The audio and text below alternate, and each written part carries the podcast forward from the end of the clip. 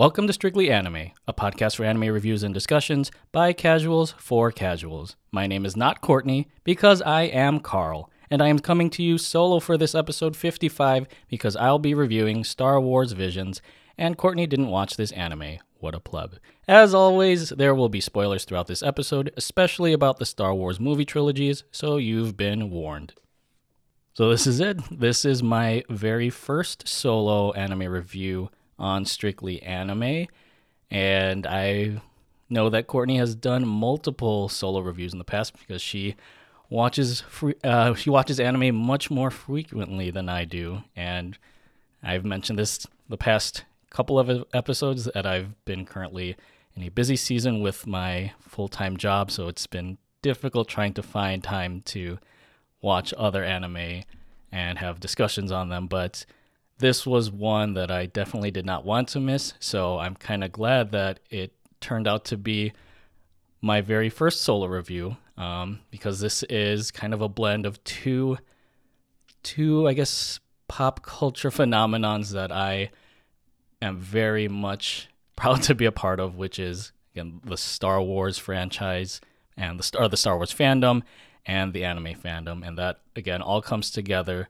here in Disney Plus's streaming exclusive series, Star Wars Visions. Um, so I guess to start off, I can give a little bit of my background um, as a Star Wars fan, and I will be flat out honest. I did not grow up on Star Wars. I did not grow up on watching the films as a child. I feel like there was a lot of things that I missed out on. Um, growing up, like watching certain T V shows or movies, but these were things that I started to discover um, as I grew older. So I believe it was sometime in college when one of my friends randomly asked if our group of friends wanted to do a night of watching Star Wars movies. And, you know, I thought I really wasn't into sci-fi at the time, and I feel like I'm still not really into the sci-fi genre, but I decided to just give this one a go and see how it was, um, just so I could finally understand a lot of like the references that we see to Star Wars in, in pop culture and and just in in general. Um, so I think, yeah, there was one night where we just popped in um, the first Star Wars episode four, A New Hope, and I believe we did the despecialized editions. So for those of you not in the know, um, George Lucas made some modifications to the original trilogy of Star Wars movies, um, added these special effects and extra scenes that a lot of people weren't pleased with. So there was a fan project where um, these Star Wars fans and I guess people who are really experienced with film editing decided to try to bring the movies back to their original form. And so on that first uh, Star Wars movies night, we watched that despecialized edition. And I went in with an open mind, but I just remember feeling like really fascinated by the story. And yeah, it, it did heavily expand upon like the science fiction aspect of it with it being in space and such. But I think a lot of people like to classify Star Wars as a space opera, where it's not so much focused on like all the science fiction-y aspects of it, but it's really a story about, again, war, of course, hence the title Star Wars, but just also about family and the concept of hope and, you know, the the, the code of honor that we, we see in um, like with the the Jedi. And I think, yeah, that's where my intrigue just grew from there. And it's become this whole thing where um, I've collected a lot of Star Wars memorabilia now. Um, Courtney can attest to the multitudes of, of action figures from the Black Series that I have on display. Um, I have a couple of the replica lightsabers, and not like the ones that you can pick up at a toy store and you just flick them and, and the saber comes out in like these staggered um, these staggered sticks. But like the ones that you get from like like the Disney theme parks. Um, I have cosplayed as Kylo Ren. Um, maybe sometime in the future I'll share pictures of that. Um, but yeah, I, even this late into my life, Star Wars has become an integral part of my love for, for pop culture. Um, and so when Disney Plus announced that they were doing this series that blends, again, two of my favorite um, pop culture pastimes, which are Star Wars and anime, I knew that I had to jump in on watching this, even in the midst of busy season. And of course, I think Star Wars is the perfect topic to be used um, in an anime setting, because the creation of Star Wars, as much as it was an American film made by George Lucas, he was very grounded. It was very grounded in and inspired by Japanese culture and tradition, because I believe when George Lucas came up for the concept of the new or the first film, um, he uh, one of his influences was um, Akira Kurosawa's The Hidden Fortress. Um, Akira Kurosawa being a Japanese filmmaker known for like these samurai spaghetti westerns. Um, so again, with them using the medium of anime to to fuel this series, I felt like that was the perfect medium for this anthology. And so Star Wars Visions, it's not one whole story that's contained in this nine episodes. Again, with it being an anthology, it's just this collection of, I guess you could call them short stories or like vignettes of of just characters throughout this this vast universe of Star Wars um, that aren't directly connected to anything in the movies. Uh, it does use some of the lore, and I'll kind of go into that a little bit later. But I think for the show to kind of use that approach makes it a very exciting and unique way to look at Star Wars, I guess, in a, in a new light. And I'm kind of surprised that we haven't s- seen anime used as this sort of platform to tell um, Star Wars stories throughout its throughout its time in media history. Um, I know there was, I think, one major use of anime with a Star Wars backdrop. There's a, I think it was a fan-made YouTube video called TIE Fighter, which was basically, um, it was like, it looked like an A M V, but it just showcased this dogfight, this aerial dogfight between Imperial TIE Fighters and and Rebel X-Wings, and it was just so gorgeously animated, and it didn't look like your typical American animation. It, it had all of the the visual aesthetic and design of of of Japanese animation, and that's the one thing that I remember from the past where we saw, again, anime and Star Wars combined into one. But of course, it's never too late, and so now we have this series, which I feel is like a very exciting blend of Japanese animation and the typical Star Wars tropes, um, some of which are like the screen swipes from the movies where it transitions between scenes. Um, one of my friends pointed out that there are, I think in every episode of Star Wars Visions, you hear a character saying some variation of, "I have a bad feeling about this," um, which is a line that also appears in a lot of Star Wars movies. Um, just, again, the the plot lines of, of it being a space opera or sci-fi adventure, um, even such canon as like seeing twin suns on planets or variations of familiar starships or droids, and of course the lightsaber duels, which are aplenty in this series, and even like the concept of like losing hands or limbs um, is, is peppered in certain episodes, which again, these are all just great homages to the stuff that makes Star Wars Star Wars, and seeing it again with the lens of Japanese animation just amps up the the fidelity, like aud- audibly, visually, up to eleven. And even a credit to the music, which there were several different composers um, that composed different episodes in the series.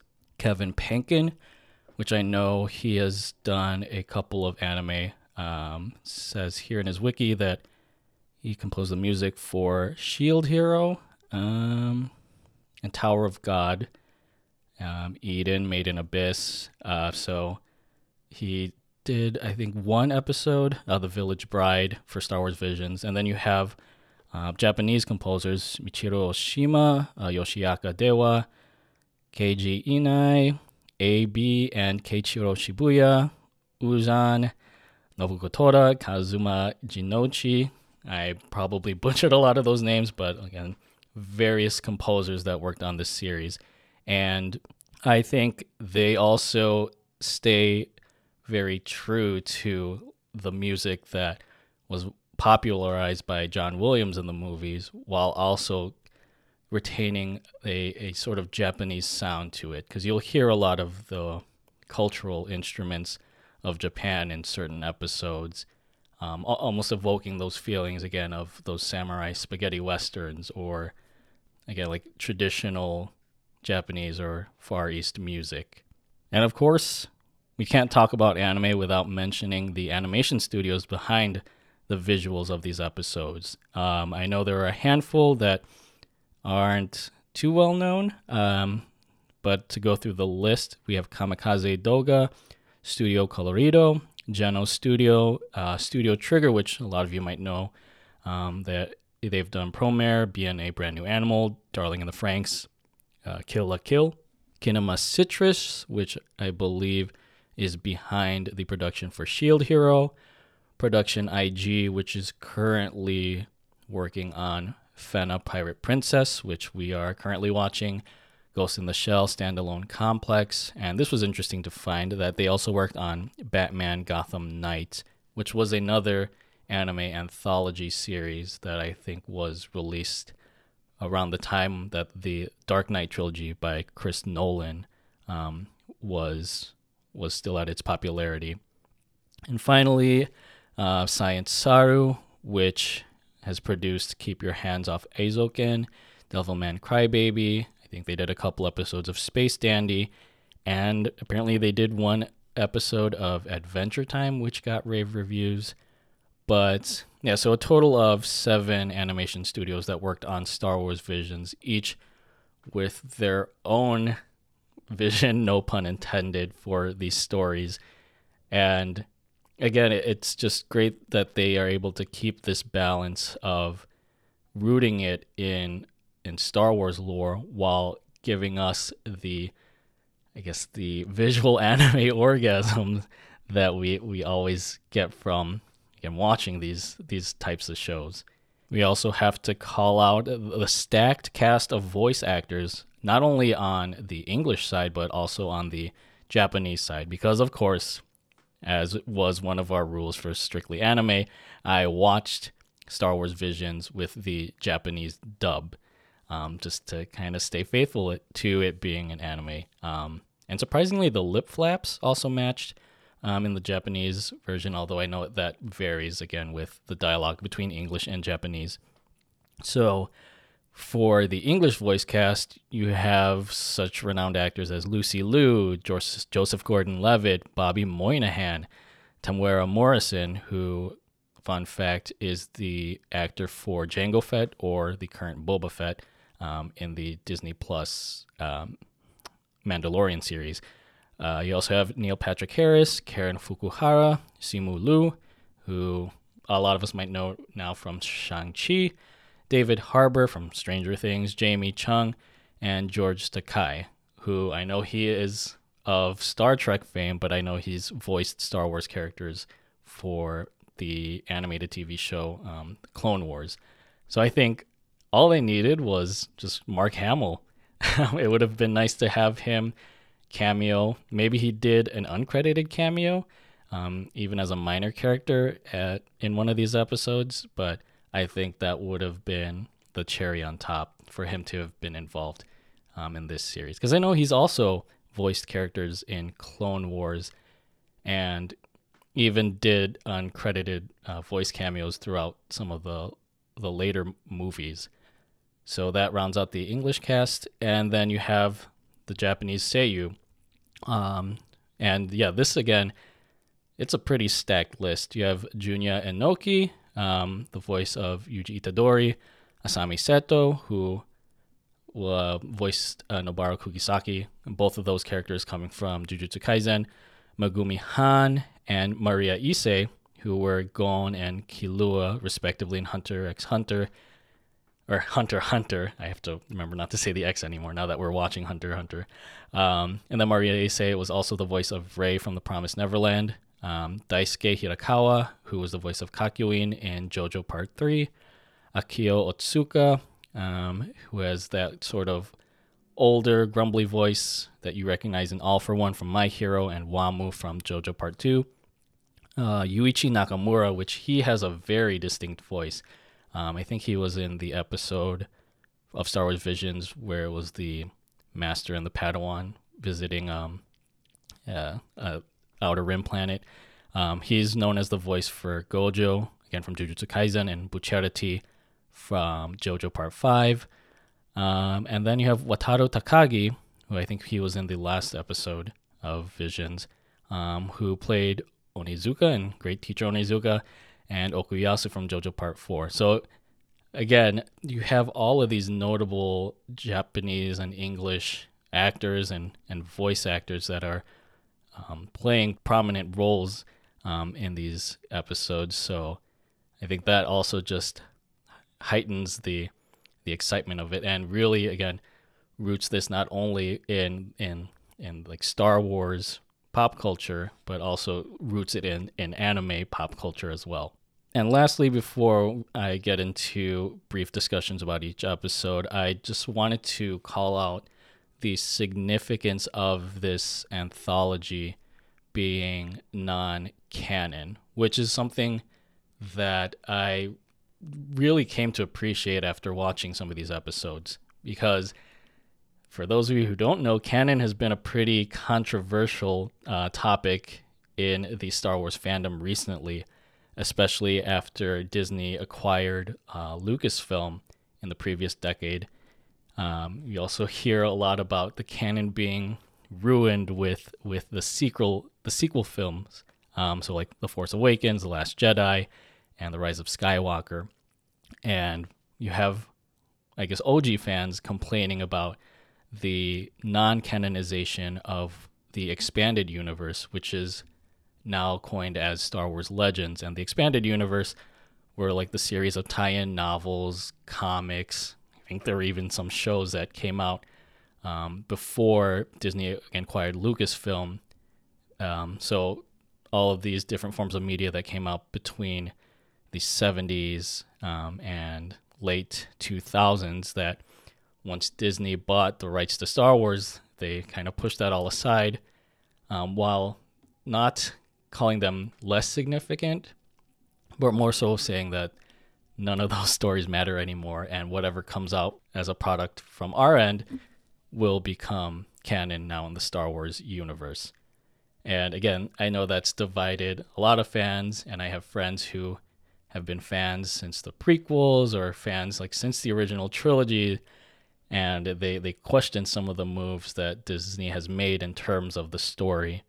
So I think with Star Wars Visions being non-canon, it kind of takes that weight off of the the studio's shoulders and of the like the burden off of the viewers going into this, so that with the animation studios on their end, the animating staff and the writing staff don't have to feel tied down by making sure that their stories kind of fit within the lore of this vast universe. And again, I think that's just more of a benefit than a disadvantage. And I know with like other anthology series, again, the only ones that really come to mind um, within the realm of anime are Batman Gotham Knight and um, The Animatrix. I know those were short stories that kind of enhanced the lore of their respective um, franchises.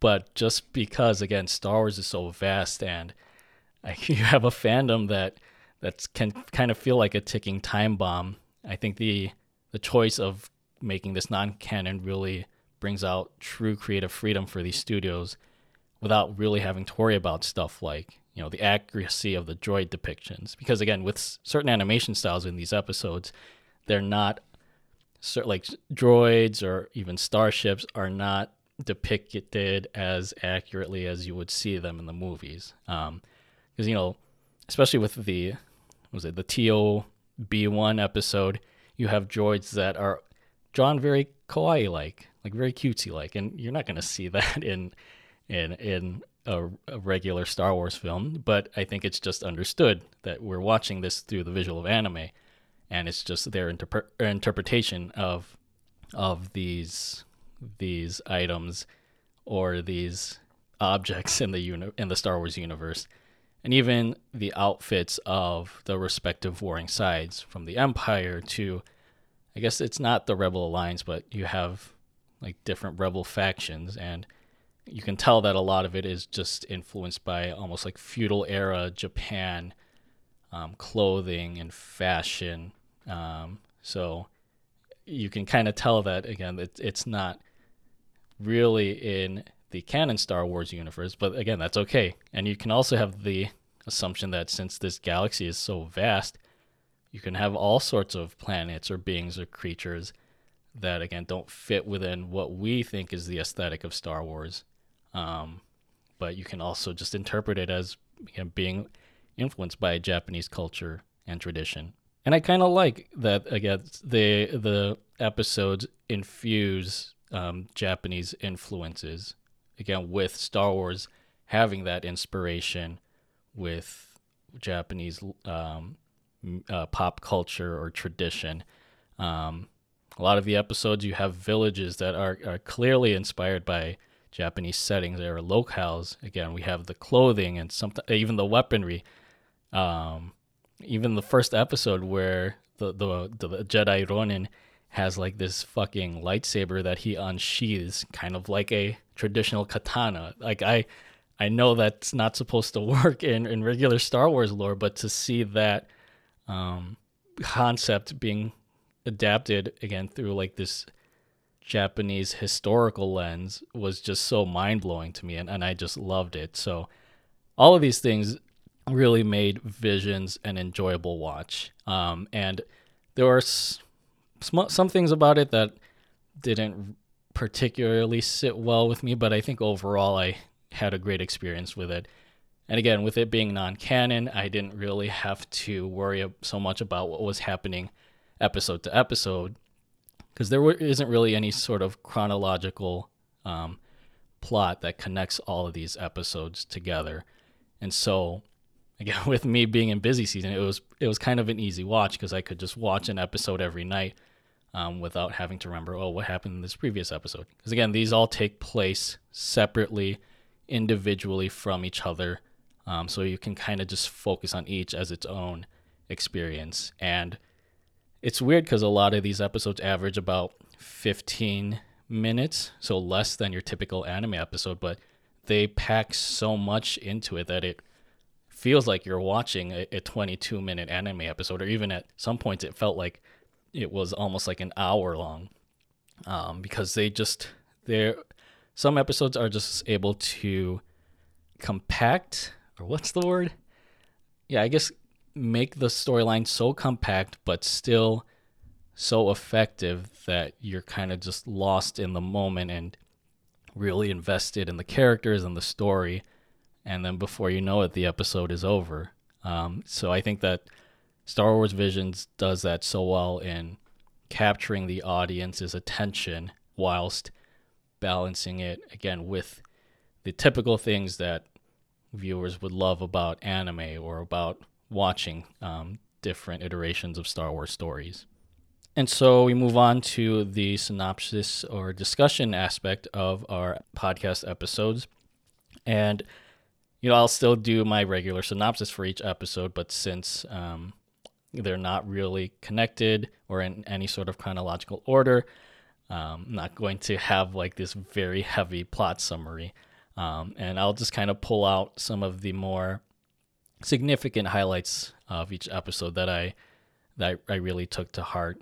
And I'll kind of bridge those highlights with my own insight into Star Wars lore and, and knowledge, as well as bridge it with what I know from my experiences with anime. So hopefully it's a discussion that, that we'll all get a lot out of. And in true Star Wars fashion, it'll be coming from my own perspective and from my own certain point of view. So to start, Star Wars Visions is a twenty twenty-one anime anthology series created for the American streaming service Disney Plus. Produced by Lucasfilm Animation, the series consists of nine short films produced by seven Japanese animation studios, each telling their own original stories based on the Star Wars universe. Starting with Episode one, The Duel, produced by Kamikaze Doga, a Ronin Wan Kenobi travels through a village under siege by a self-declared Sith Lord and her band of stormtroopers. He and his droid work together to take down Sister Saberslayer and her strange umbrella lightsaber weapon. We later learn that Ronin Wan Kenobi is a former Sith hunting down his former friends, as he leaves her kyber crystal to the villagers for their own protection. So what a way to open up the anthology series.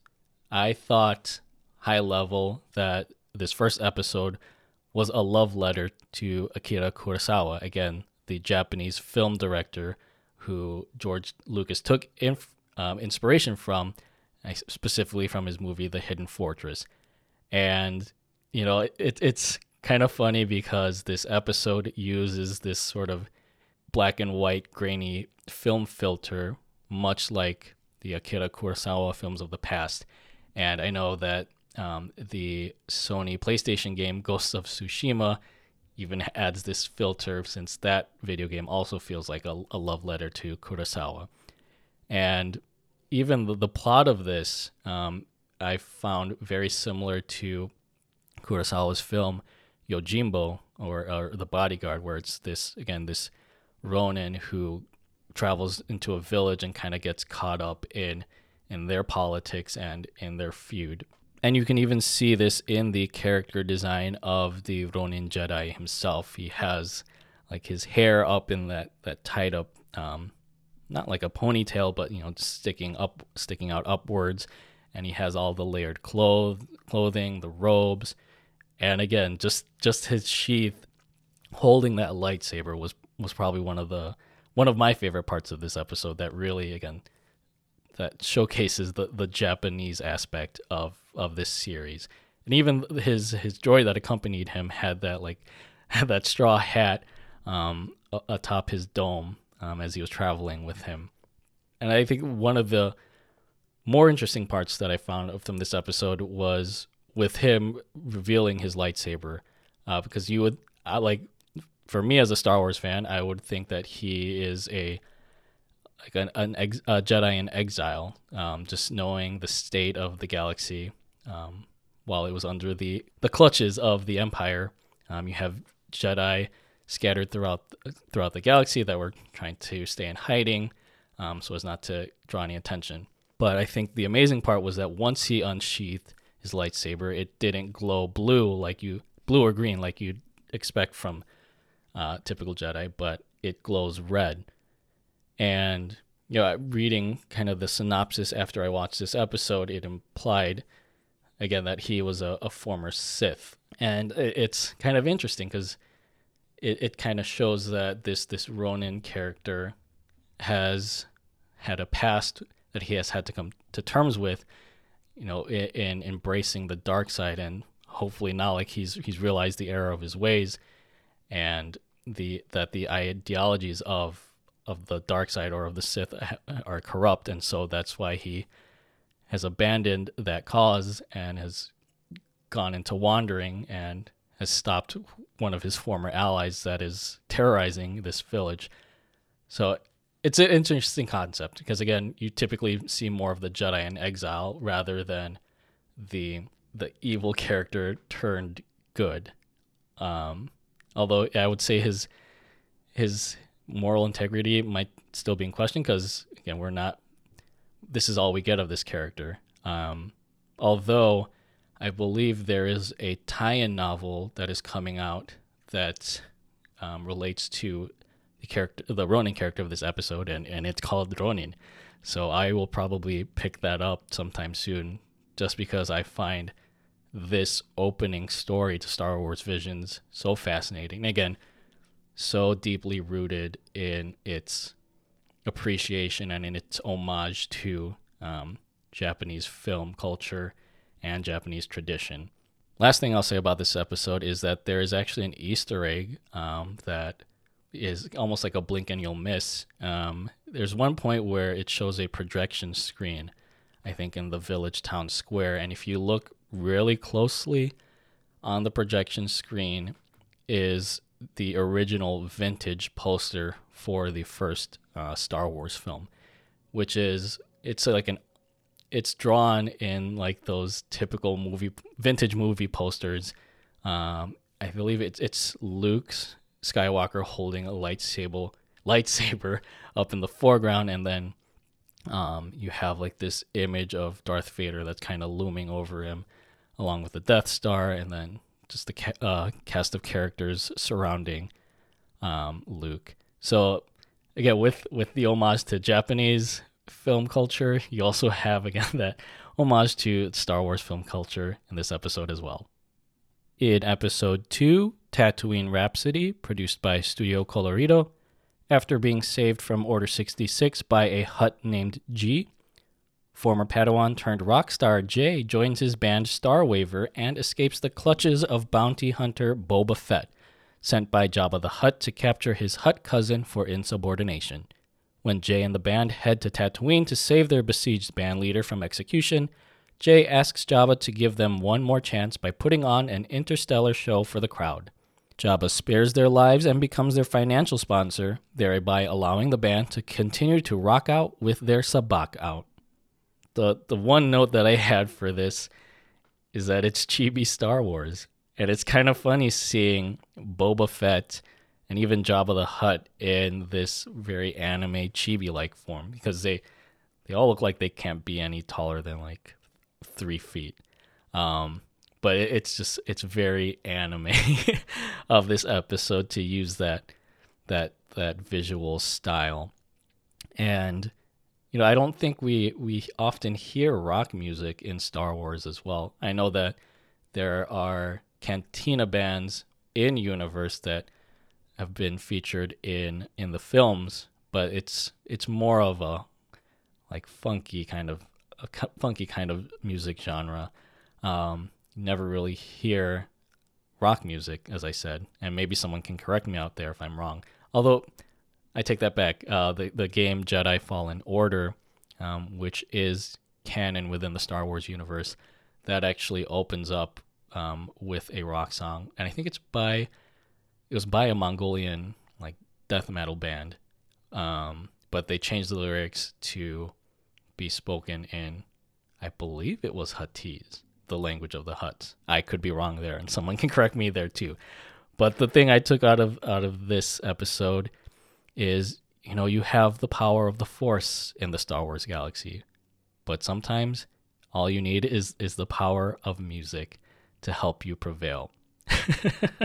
And I think you see that with the story of Jay. Again, I think this episode starts off um, in the midst of Order sixty-six, which to those unfamiliar is when um, Emperor Palpatine, the big baddie of the Star Wars universe, orders um, his troops, which are clone troopers, to get rid of and execute basically um, all of the Jedi um, strewn throughout the universe. And so Jay himself is a Padawan, um, which is a, a Jedi in training or an apprentice. And so he is also affected by this this order. Um, but then, again, since he can no longer use his, his Jedi powers or like the powers of the Force, he goes to his second hobby, which I feel like is music. And I think there's a, a subtle message there where, again, he, he's able to use his his Force powers later on um, to try and save G. But, you know, I think the message here is you can also help others out and maybe like save the galaxy um, with with your other talents too. And I think that's what ultimately saved G in the end. Again, the power of music. Um, I've only heard, of course, the Japanese version of this song.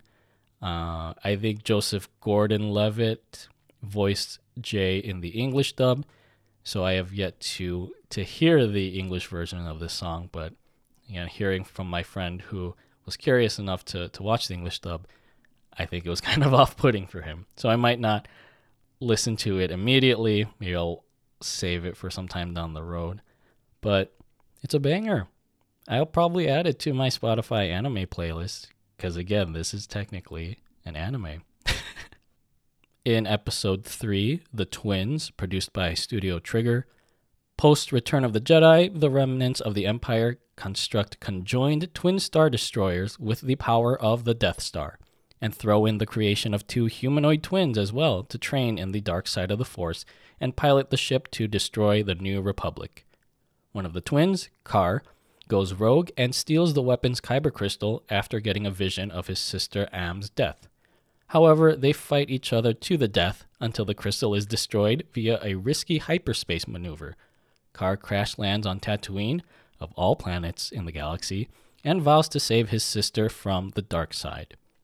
I know I mentioned with episode one that we don't really see a lot of stories in Star Wars where it's the a character that starts off on, I guess, the, the, the bad side, the evil side, and then comes to the error of their ways, or comes to realize the error of their ways and moves to the, the light side. But I guess it's a concept that you see more in recent Star Wars stories, so this kind of fits in with Visions. Um, the Force Awakens kind of introduced this with Finn, um, who started off as a stormtrooper for the First Order, and then after seeing exactly what the First Order was up to, was like, fuck that noise, and joined the Resistance. I'm pretty sure there's a similar plot line in Star Wars Battlefront two, the new video game, not the one from, from like the P S two, Xbox One era, um, where it's like a character who, again, goes from the dark side to the light side. So I think you just see that continued here, again, with episode one with the duel, and then here, episode three with the twins. And interesting that they use the concept of the twins, because I think that's an homage to uh, Luke and Leia um, being born as twin brother and twin sister, as revealed in, I guess, the original trilogy, and also more so explained in the prequels. Uh, I also see that this plotline was a little reminiscent of the cinematic trailer for um, Star Wars Knights of the Old Republic, um, a video, a P C game, I think, that came out um, early two thousands, I want to say. I never played it because, again, I've only been introduced to Star Wars more in more recent decades. But that trailer is titled Sacrifice and has um, two brothers that also kind of train side by side and then end up having to face off against one another. Um, but as visually intriguing and as unique as the story was, I didn't really find it too particularly engaging. And I can't really pinpoint the reason why. Um, maybe it's because I think this was also, this felt like Star Wars anime on, on almost steroids, with the whole duel almost taking place outside of, outside in the open space, um, amidst like these, I'm pretty sure they're like asteroids, or just, you know, the, the two twins battling atop starships. And that was kind of far out for me. And I know that's happened um, previously in, in certain other Um, Star Wars shows, but no, it was kind of weird. And also just the concept of them being born out of a kyber crystal. Um, again, I, I could see it fitting in Star Wars lore, but that also feels very like anime to me. um, other homages that you can see, they, I guess this episode also had strong vibes of The Last Jedi, so pulling from the sequel trilogy with that pivotal scene where the twins are both reaching for the kyber crystal, and you have opposite forces of the Force, pun in, no pun intended, um, putting so much pressure on the crystal that it ends up breaking into, or yeah. And then you have the the hyperdrive maneuver that Carr does in the climax, which is similar to the Holdo maneuver um, that was used in The Last Jedi. And I know that also comes with its own source of controversy. So I think like this episode um, also challenges those those bits of criticisms of, of the sequel trilogy and of The Last Jedi, and kind of puts them all here in this episode. So maybe it's just coincidence. Um, but also I think the story takes place after the events of the original trilogy as well, which puts it into the the timeline of the sequel trilogy. And I know none of this, again, is canon, but just very interesting that they, they chose to do these things for episode three in particular. So I would say this episode is ranked a little bit lower on my list of the favorite ep- of my favorite episodes in Visions. Um, but again, still an enjoyable watch. In episode four, The Village Bride, produced by Kinema Citrus, exiled Jedi F is summoned to a remote planet by Valco Punch, informing her of reprogrammed separatist droids holding a village hostage until the village chief's daughter, Haru, and fiancé, Asu, surrender to their bandit group after their wedding ceremony. The next day, Haru's sister, Aku, is captured by the bandits and nearly executed for interfering, until F and Valco step in to do some Star Warsy shit to save the village. This episode screamed to your eternity to me. Like, I just got those vibes from the animation aesthetic and just the story itself. Without delving too much into spoilers for To Your Eternity, it's it almost reminded me of the the March arc from that anime. Um... But all that aside, I think story-wise, this is kind of a reflection on what the Jedi's purpose are supposed to be. And we see that with the character F. Um, she starts off by wearing this mask at the beginning of the story. And I think that's just symbolizing her trying to hide her true identity as this Jedi in exile after, you know, the great Jedi purge and Order sixty-six and all that jazz. Um, it's her, like, just kind of watching things along with this, this situation in the village and not interfering. Um, but I think she comes to the re- realization that she has the the powers and the ability to to make a positive change for this village in peril. And so by her removing her mask at the climax, it's her unmasking her true identity again as this as a Jedi, as this guardian of peace, and that instills a spark of hope in the village that they can overcome these these bandits that are terrorizing them, and really trusting in the ways of the Force to guide them on the right path. So that thing of inspiring hope amongst the village just emphasizes the key theme of hope um, in Star Wars.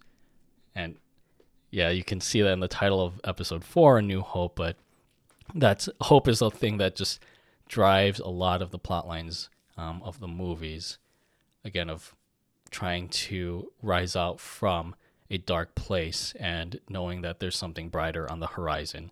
And that's what they see, or that's what the village sees by the end of this episode.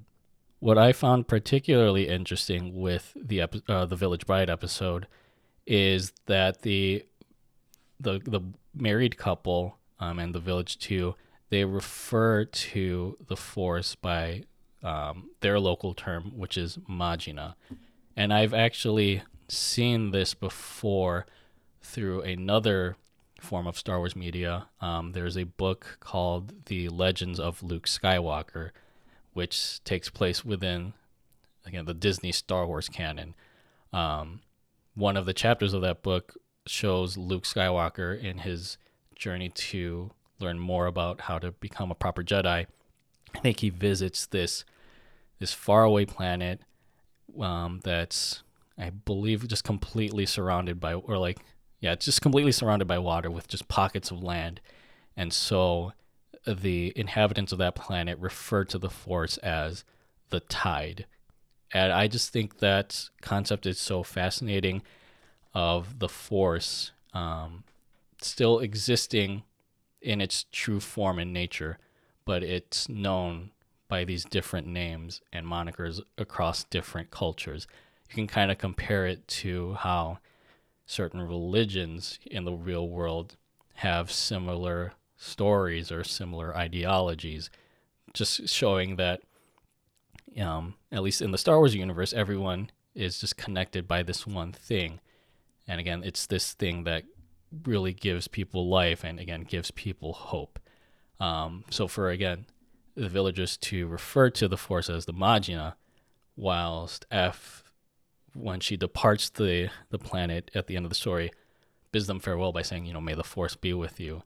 Um, it's it's kind of acknowledging that there are differences between different beings or different persons, but you know, in some way we are all still connected by this life force, no pun intended. Um, just a couple other smaller details that I loved about this episode. Valko's character exudes almost like a Han Solo vibe to him, um, especially when he assists F in defending the villagers uh, in the ver- at the very end.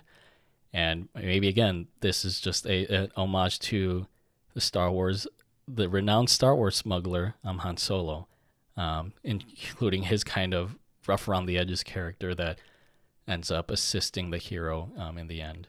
And, of course, the F freezing the blaster shot at that turning point when um, the bandits are about to execute um, the sister.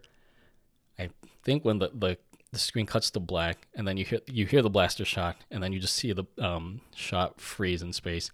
I know that was done in The Force Awakens with Kylo Ren, but seeing it here, like like that's the moment where you see um, F come to the rescue, and I thought that was just a great way to introduce her, to get her out of the shadows, um, to to face down against against these antagonists once and for all.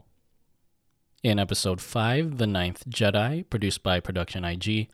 The mysterious Margrave Juro invites seven Force users to his aerial temple to gift them with lightsabers and reestablish the Jedi Order. The Margrave's sabersmith tasks his daughter, Kara, to deliver the lightsabers to the Margrave, but she is pursued by bounty hunters who gun down her father in the scuffle. Once she arrives to the temple, six of the Force users re- reveal themselves as Sith acolytes sent to take down the Margrave. Kara pulls a ray and teams up with the Margrave and the one light side Force user, Ethan, to take down the Among Us imposters, save for one, Homan, who snaps out of his Sith brainwashing. The group then comes together with the goal of reestablishing the Jedi Order across the galaxy far, far away. This was a really fucking good short story in Visions, and I remember Aaron um, from Under the Bun uh, kind of hyping up this episode, and so I understood the hype um, after watching it, um, especially with that twist with the Margrave and the summoned uh, Force users. Because I obviously from the beginning, we were kind of shrouded in mystery as to who the Margrave really is, and the episode frames it as if he's actually up to nefarious means. But then we find out all of that is a red herring simply by Kara arriving at the temple and um, calling out for the Margrave. Um, and to incorporate the sabersmiths intentionally designing the lightsabers to reflect, like for the color of the lightsaber to reflect, um, I guess, the the spirit or the personality of the Force user wielding it, um, was just a great plot point here for that big reveal about The, the the seven Force users that were summoned to the temple, um, and even you can even see that as character development for Kara, um, who I, I kind of got Force Awakens vibes from her because she just reminded me of Rey so much. Um, I know there's an argument of Rey being a, a Mary Sue, but you know as as Kara comes to realize the the, the danger she is in, um, and she happens to have this. this useful skill set with the lightsaber, which can kind of be explained because her father's the the sabersmith. Um, her lightsaber starts off as this sort of transparent color, but then turns blue once like the Force has kind of deemed her almost like worthy uh, of, of fighting for the light side. And then obviously you have the Sith acolytes when they ignite their sabers, you see them all glowing um, red, indicating that they were the big baddies all along. And again, that's a, just a great twist. And I, maybe you could chalk that up to being like a um, homage to the anime trope of like twists and turns in all these anime stories. Um, but I just loved it. Th- this episode was, again, it, it still felt Star Wars-y um, with that element of, of anime added in.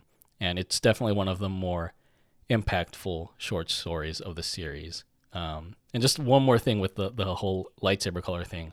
With Hoenn two, I believe his lightsaber glows purple.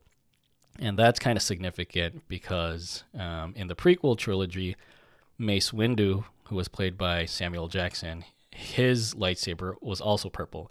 And um, the, the trivia behind it is it's just because Samuel Jackson wanted a purple lightsaber. But I think they established lore that wielders of a purple lightsaber kind of are in this sort of gray area where they they they still operate on the light side of the force, but they kind of use darker techniques um, when necessary. So for Hoenn to be the one who kind of snaps out of his his Sith influence, um, I think that was a fitting color for him. Um, again, kind of staying within the lore of Star Wars, but still establishing um, its own canon outside of the regular Star Wars canon. But yeah, I would rank this pretty high in one of as one of my favorite episodes out of Star Wars Visions, and it definitely left me wanting to see more of Kara, of Ethan, um, and the Margrave's journey to to reestablish the Jedi Order. And maybe you could consider that an anime trio, um, unless you had Hoenn in, of course. But yeah, they haven't really made any announcements for whether or not they'll continue with this anthology series for a potential season two. But if they do, I would love to see a continuation of um, the story of the Ninth Jedi and see how they go through the galaxy trying to establish the reestablish the Jedi Order from from their certain point of view. In episode six, T O B one, produced by Science Saru, Professor Mitaka creates a droid named T O B one, or Toby, who has lofty dreams of becoming a Jedi Knight while assisting the professor with enriching their deserted planet with natural resources. While searching for a kyber crystal to forge his lightsaber, Astro Toby accidentally sends out a beacon that summons a Sith Inquisitor to their location and strikes down Mitaka, who is revealed to be a Jedi in exile. The event spurs Astro Toby to double down on his efforts to become a Jedi, and discovers that the kyber crystal was literally in himself all along. Astro Toby gets Jedi-sanctioned vengeance for his master by striking down the Inquisitor upon his return, and vows to continue Mitaka's legacy as he travels through the galaxy far, far away. This episode was like Astro Boy meets Pinocchio with Toby's design.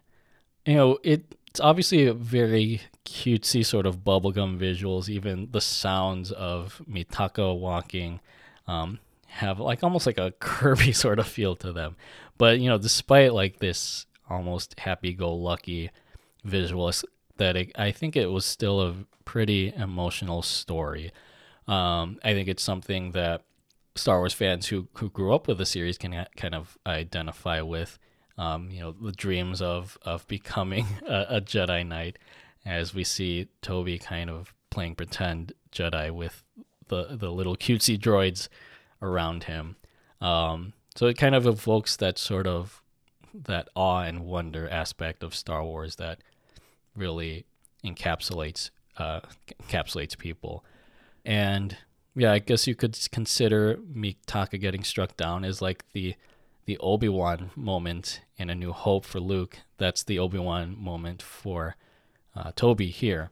And, you know, like the transitions between certain sequences, um, it it's never established how much time it is, but we do see time pass um, where eventually, like, Toby, despite being a droid, I think he had the capability of using the Force all along. Because, again, he has a kyber crystal um, in his, his D N A.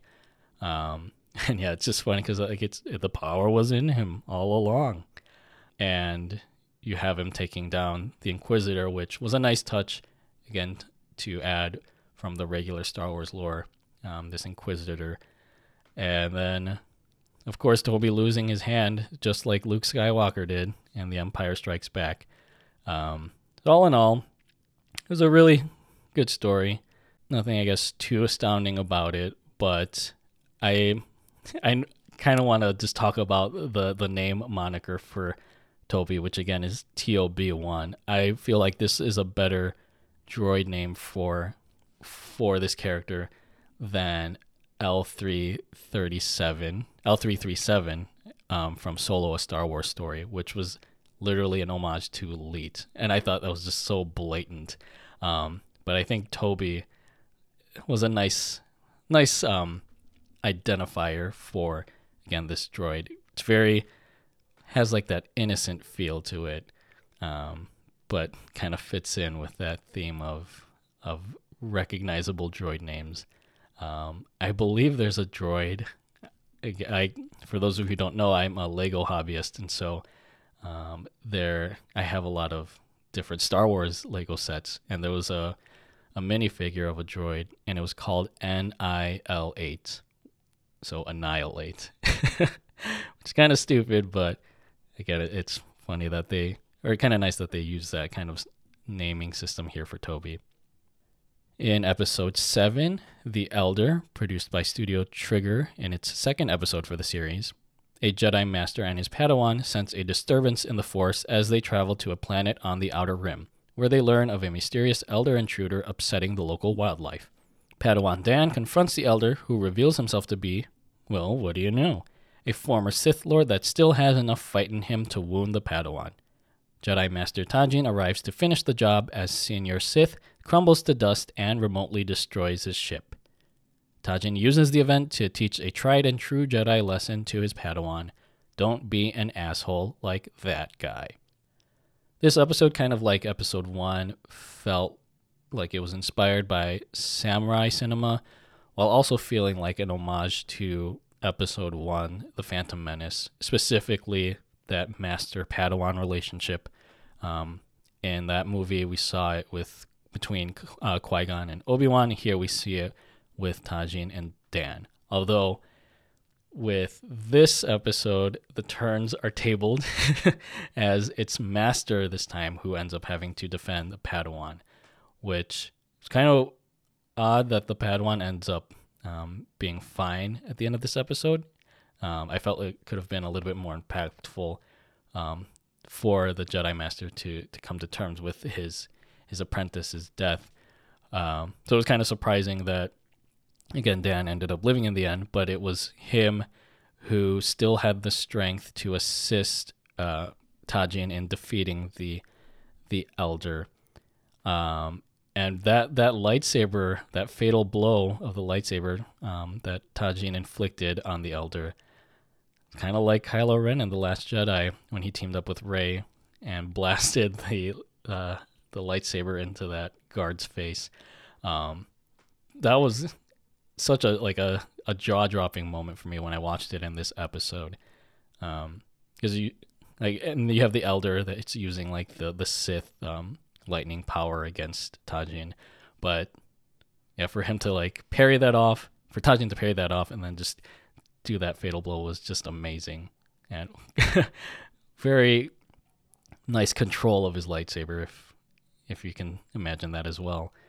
And yeah, I guess the takeaway again at the end with Tajin being able to muster up the strength to defend, uh, or not, did I say with Tajin? With Dan mustering up enough strength to defend Tajin um, against the Elder by losing his, or trying to grab his attention. Um, it's almost like character development in Dan himself. And Tajin kind of recognizes that by using this this event as a lesson to teach uh, the Padawan. And it's kind of reminiscent of what Yoda tells Luke in The Last Jedi, which is we are what they grow beyond. And that's the lesson that Tajin is imparting to Dan um, in this moment, um, seeing that uh, the Elder, while he was past his prime, could have still struck down Tajin Um, had it not been for Dan's interference. And alongside that kind of character development, um, you have the idea or the notion that life is impermanent. So you kind of want to embrace the legacy of those who came before you, again, those that you grow beyond, in this case, uh, Master uh, Tajin for Dan, while forging a new path forward. And not only that, um, Tajin points out that it was Dan's kindness that saved him um, in his fight against the Elder. So using kindness as a virtue alongside your your own growth. Um, in this case, it's a key weapon against the dark side, which the elderly man was consumed by. So as much as his path is something that is tempting and could happen to any of us, I think it's kindness in the end that um, Master Tajin wants to instill in Dan, who's already, again, with him being a Padawan, you'd expect him to ha- be of, of kind nature. Um, but that paired in with moving forward and establishing a positive legacy. In episode eight, Lop and Ocho, produced by Geno Studio, an escaped furry convict named Lop is welcomed into the family of a clan leader and his daughter Ocho, who grows up to be an empire-worshipping bitch willing to exploit her planet's resources for the imperial cause. The clan leader passes on the family lightsaber heirloom to Lop, who confronts her in a prototypical lightsaber duel before Ocho flees with the imperial fleet. And in true Star Wars fashion, Lop vows to bring Ocho back from the dark side and hopefully convince her to not have a number for a name. I never thought I'd live to see the day when Star Wars meets furries. And you could probably consider Wookiees or, or Chewbacca furry, but here it, it's a furry head-on with the character Lop. Um, I don't have much to really say about this episode, um, besides again, the idea of family. And I know time and again people have often used the phrase, blood is thicker than water, um, but I think that's often misconstrued because the the actual phrase, from what I've heard, is the blood of the covenant is thicker than the water of the womb, signifying that sometimes it's the ties that bind us that are, are stronger than just like family connection. And you see that here, again, with Ocho, um, being consumed by by wanting power. You know, she has good intentions for her planet because the, the narrator establishes that the, the planet hasn't really technologically advanced, um, and the Empire is or comes in to kind of fill that void, but it's at the cost of the planet and it's for their own own gain. So she's kind of blinded by that, um, by by siding with the Empire and embracing her dark side. And so it's Lop who, you know, she is kind of born out of out of tragedy by being this imperial prisoner um, sent for slave labor to be welcomed into, again, the, the clan leader's home. And it's ultimately her, again, with having no blood relation to the clan leader, that still instills the same ideals that that family, that clan, has passed down from generation to generation. So she becomes sort of the rightful heir to that lightsaber heirloom. Um, and then, of course, you have that that typical lightsaber duel or samurai duel um, at the climax, where it's within that like facility, like that imperial-looking facility, but then you have almost these like sakura trees um, in the background amidst this sunset. It's like your typical like samurai scene um, pulled out of, again, a samurai film and inserted into uh, Star Wars lore. So all in all, this wasn't a particularly thrilling episode for me, um, but I still enjoyed it for what it is. Um, and I guess to kind of point out the, the anime connection, if you notice, Lop wears these sort of Dragon Ball-like scouter, the scouter device over her l- left eye. Um, which I feel like, you know, that was a blatant tribute to Dragon Ball. And if you look closely, I think it the side of that device has um, a logo of a carrot, maybe referencing that that her design is, is obviously based off of a rabbit. I don't know if she, they ever mentioned her actual species name in this one, and I'm curious to know what what the non-canon lore comes up with, but there you go. And in the final episode for Star Wars Visions, episode nine, Akakiri, produced by Science Saru in their second episode for the series, a Jedi with severe P T S D named Tsubaki reunites with his former lover Misa, a princess recently dethroned from her position of royalty by her crazed, dark side-loving aunt, Masago.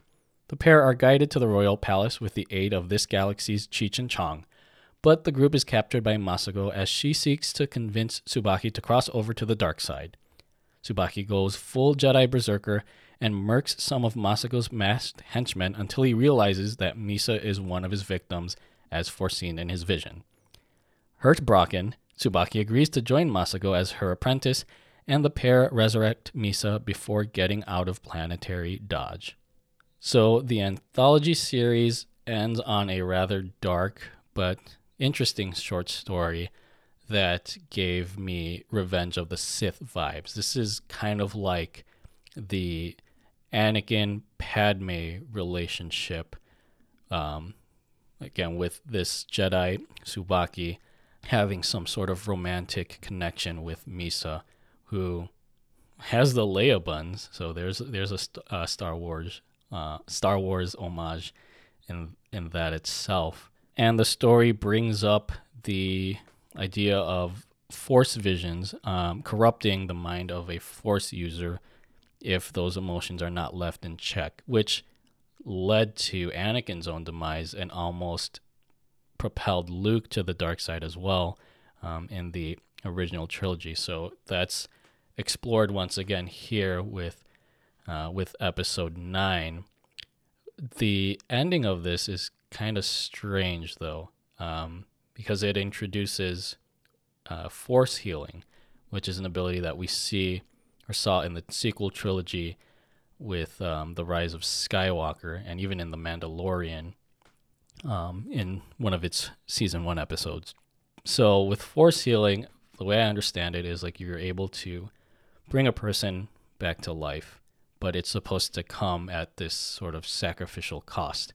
Um, but with Tsubaki agreeing to to follow Masako um, in her quest to come to power through the, the means of the dark side, he really doesn't suffer from the consequence of, of his own life um, being struck down by tr- by trying to or by resurrecting Misa um, because of the use of this ability. Because I feel like there has to be a give and take with something that kind of bends the the concept of mortality. Uh, but you, again, you don't really see that here because he walks away fine. Um, but Misa comes through the realization that uh, Tsubaki is no longer the person that she thought he was or that she was familiar with. Um, so that just leads him down a dark path. And again, it's kind of a a, a sad ending um, to end the series on, but tragedy is also something that is prevalent in Star Wars. So I think this episode is just a reflection of that. And again, writing on the theme of hope that is prevalent through the Star Wars uh, mythos. Hopefully there will be a follow-up episode or some sort of media that f- serves as a follow-up to this, where kind of as with Darth Vader's own arc, Tsubaki reaches his own redemption um, as he crosses back to the light side and realizes the, the error of his ways um, in leaving or being consumed by his emotions um, instead of truly accepting destiny as it should have been. So we'll see. And so that brings us to our final thoughts for Star Wars Visions. So my final rating for this series would be eight and a half Bombad Banzais out of ten. To start off with some of the, I guess, not issues, but the things that could have been improved on with the series. I would have loved to see a little more variety in the stories that we've that we see in these episodes. Um, so things outside of like these, again, typical lightsaber duels, which, again, were nice. And again, very much tributes to the uh, samurai cinema genre that influenced Star Wars. But I feel like we almost got it every other episode. Um, I would have loved to see more character studies, um, perhaps of like other characters, you know, on the Rebel side or the Imperial side, kind of like Rogue One, which again didn't have any lightsaber battles save for for one. Um, but you know, just to really expand upon stories of regular folks that uh, that live in this universe and experience these things, and trying to see the the galaxy-wide conflict from from their eyes.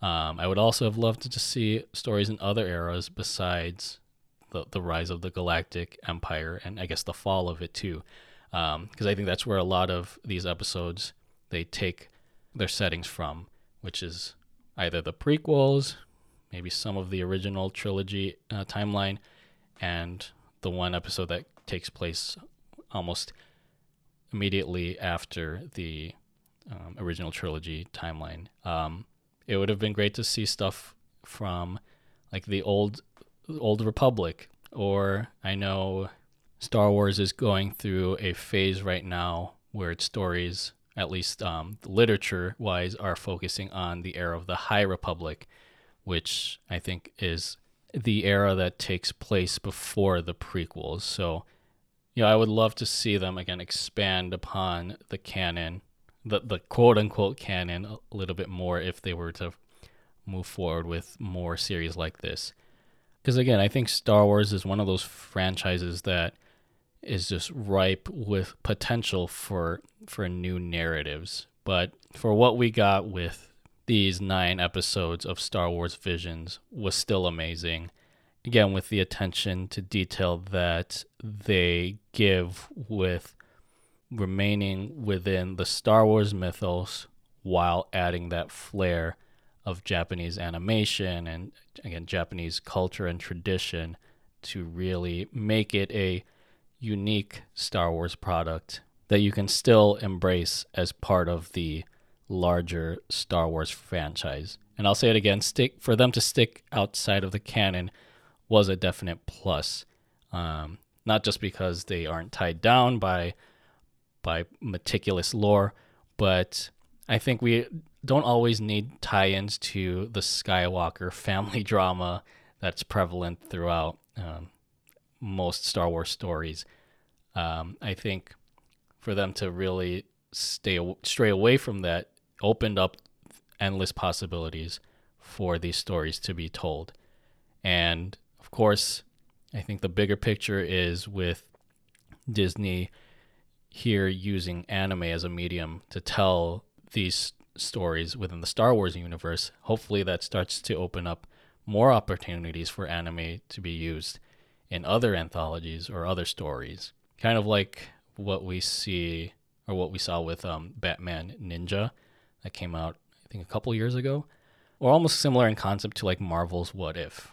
Like seeing seeing Marvel characters in anime is, would probably be f- really interesting. And I know that they've had like manga collaborations as well, and there have probably been a couple, like a handful of T V shows that have a sort of anime aesthetic um, in the Marvel universe. Uh, who knows? Maybe we'll even get like The Office as an anime. That's that's a far stretch, but you know, kind of taking anime and, and starting to inject it more into typical American pop culture. Um, it gives a, a nice a new spin on things, and I feel like it's more of a would provide more of a benefit than it would a disadvantage. But you know, fingers and lightsabers crossed that Star Wars Visions gets the green light for a second quote-unquote season or series, or if they can even get other studios involved, looking at you, MAPPA or Studio Wit. Um, if if Visions gets more popularity and gains more traction, because again, I would love to see and experience other stories in a galaxy far, far away. Also, I'm sure this is going to open up a world of opportunities for new Star Wars cosplay. I mean, again, I'd love to see Lop as a, as a furry suit someday at an anime convention, or even the, the Jedi Ronin from episode one, but we'll see.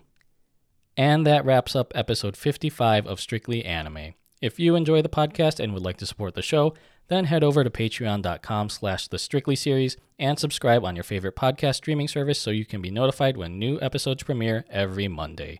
Follow us on Instagram at the Strictly series and on Twitter at Strictly series, and connect with us there or on our website, the strictly series dot com, to share your thoughts on the anime we review. You'll also find more info on Strictly JoJo, our other podcast dedicated to JoJo's Bizarre Adventure. Thank you so much for listening, and as always, stay safe, stay healthy, stay weeb, and may the force be with you.